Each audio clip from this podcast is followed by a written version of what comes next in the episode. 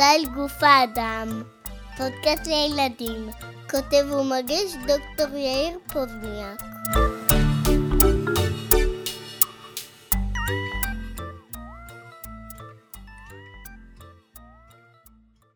בפרק הקודם של הפודקאסט למדנו על תאים בגוף ויצאנו לבקר בתוך המפעל של התא.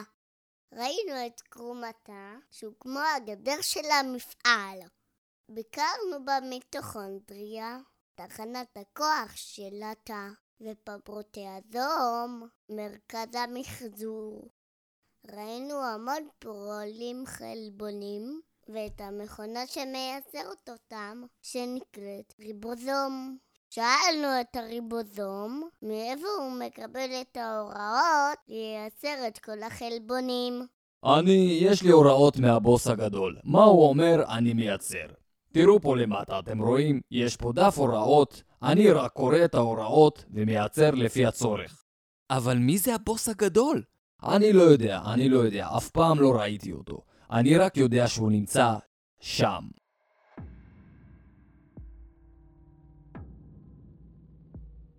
אוקיי, הריבוזום מצביע על מבנה עגול, ענק וסגור.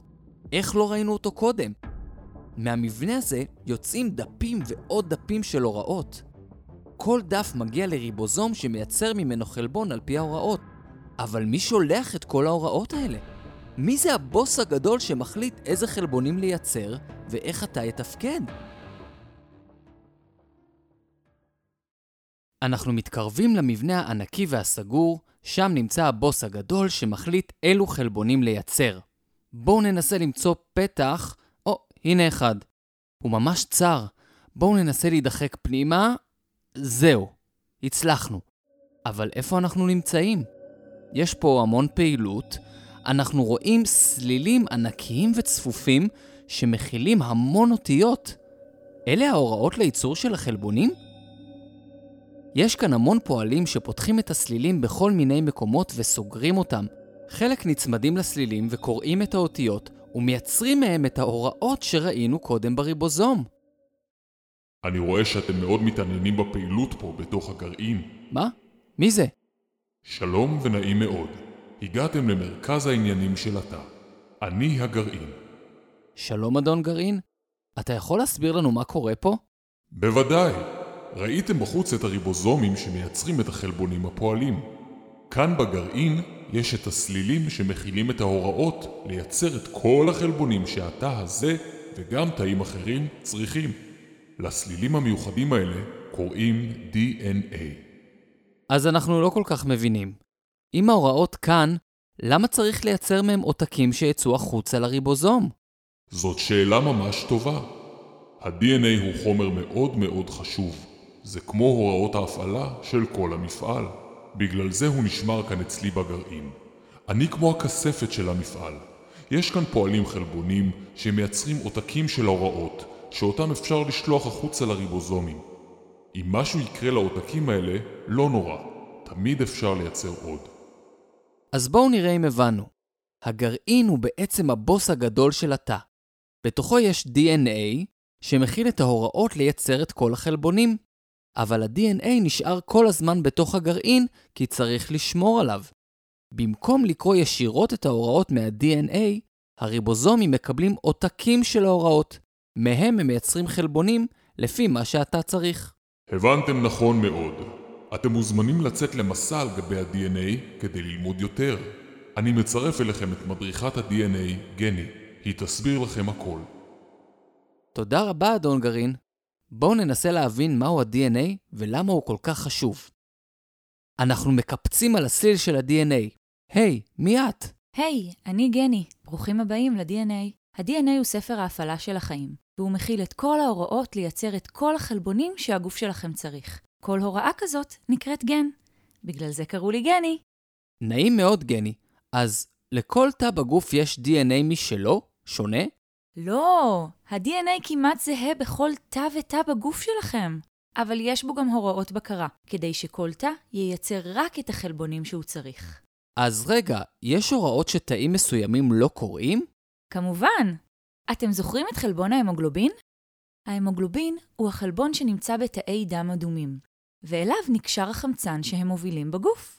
אבל ההמוגלובין נמצא רק בתאי דם אדומים. ההוראות לאיך לייצר אותו נמצאות ב-DNA של כל תא בגוף. אבל רק תאי דם אדומים קוראים את ההוראות האלו ומייצרים את החלבון. אז בעצם גם לתאים בעין שלנו יש את ההוראות לייצר המוגלובין? כן, אבל הם לא צריכים אותו, ולכן הם לא מייצרים אותו. אז ה-DNA בכל התאים שלנו זהה? כן, כמעט לגמרי. ולמעשה הוא גם מאוד מאוד דומה ל-DNA של אנשים אחרים, ואפילו של יצורים אחרים. הנה, תשמעו עובדה מגניבה. עובדה מגניבה! יש הרבה דמיון בין ה-DNA של יצורים חיים. ה-DNA שלכם דומה ל-DNA של חבר לגן או לכיתה ב-99%. הוא גם דומה ל-DNA של קוף שימפנזה ב-98%, ל-DNA של עכבר ב-92%, והוא דומה ב-50% אפילו ל-DNA של בננה. בואו נתחיל ללכת, ואז אולי דברים יהיו יותר ברורים. אנחנו נמצאים על כרומוזום מספר 1. כרומוזום? כן, הספר הזה שנקרא DNA מחולק לפרקים. כל פרק נקרא כרומוזום. יש בספר הזה 23 פרקים, אבל כל פרק מופיע פעמיים. מה? עכשיו בלבלת אותנו לגמרי. למה צריך שכל פרק יופיע פעמיים? אני אסביר בהמשך. בואו נרוץ על הכרומוזום. אנחנו רצים עם גני על כרומוזום מספר 1 ומגיעים לשלט. גן מספר 1 חלבון לפירוק סוכר.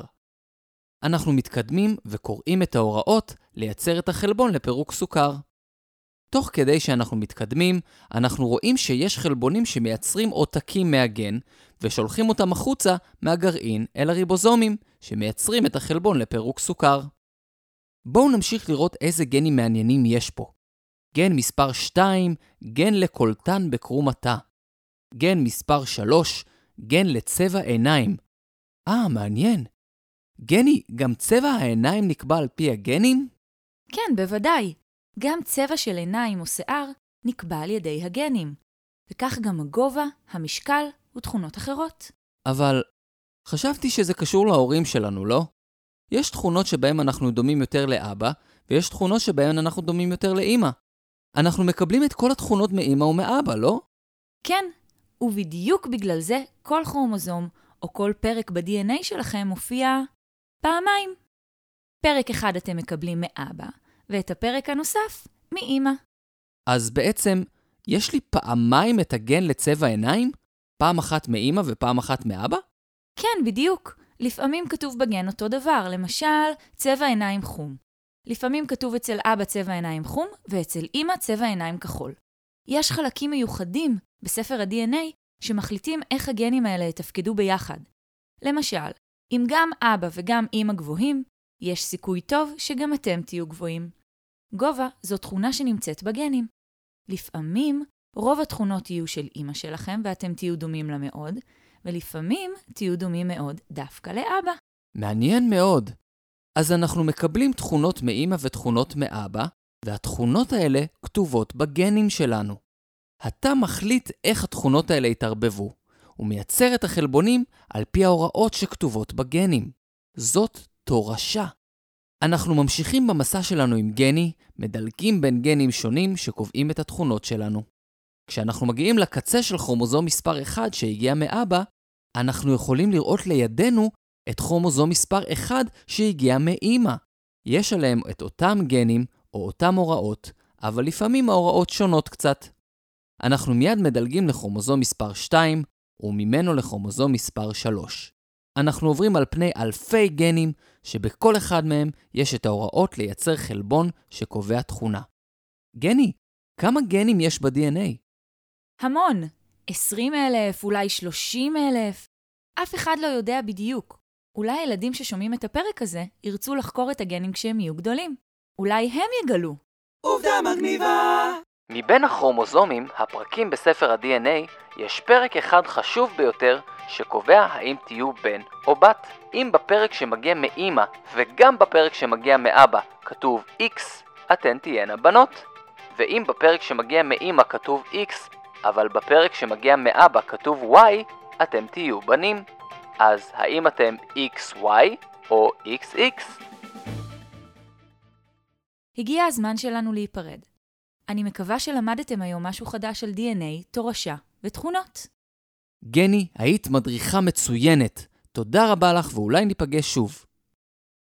אנחנו יורדים לאט מה-DNA ומסיימים את המסע שלנו בתוך הגרעין. שלום שלום, תבואו שוב. תמיד תתקבלו כאן בברכה. אנחנו יוצאים מהגרעין אל הציטופלזמה, אל הרעש וההמולה של הפעילות במפעל הגדול של התא. מסביבנו פועלים המוני חלבונים, מייצרים ומפרקים. כל תא הוא עולם ומלואו, וכל התאים פועלים בתאום מושלם, בתוך האיברים ומחוץ עליהם, על מנת לאפשר למכונה המופלאה של גוף האדם ללכת, לשיר, לרוץ ולחשוב.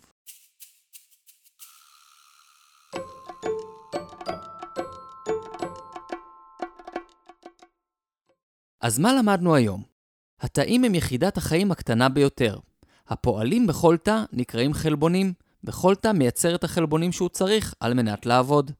הגנים, שהם ההוראות לייצור כל החלבונים, נמצאים בגרעין של התא על גבי ה-DNA. גרעין התא שומר על ה-DNA שלם, ופועלים מיוחדים מייצרים עותקים של הגנים ומוציאים אותם אל מחוץ לגרעין. שם קוראים אותם הריבוזומים ומייצרים את החלבונים לפי ההוראות. ה-DNA הוא כמו ספר ההפעלה של המפעל, או ספר ההפעלה של החיים. הוא מחולק ל-23 פרקים שנקראים כרומוזומים. יש לנו סט אחד כזה שקיבלנו מאמא, וסט אחד שקיבלנו מאבא. השילוב בין הגנים קובע את התכונות שלנו. אז גם אם אתם יותר דומים לאמא, וגם אם אתם יותר דומים לאבא, אל תשכחו שכל אחד מכם, כמו התאים, הוא עולם ומלואו, ותנו לגוף לעשות את העבודה.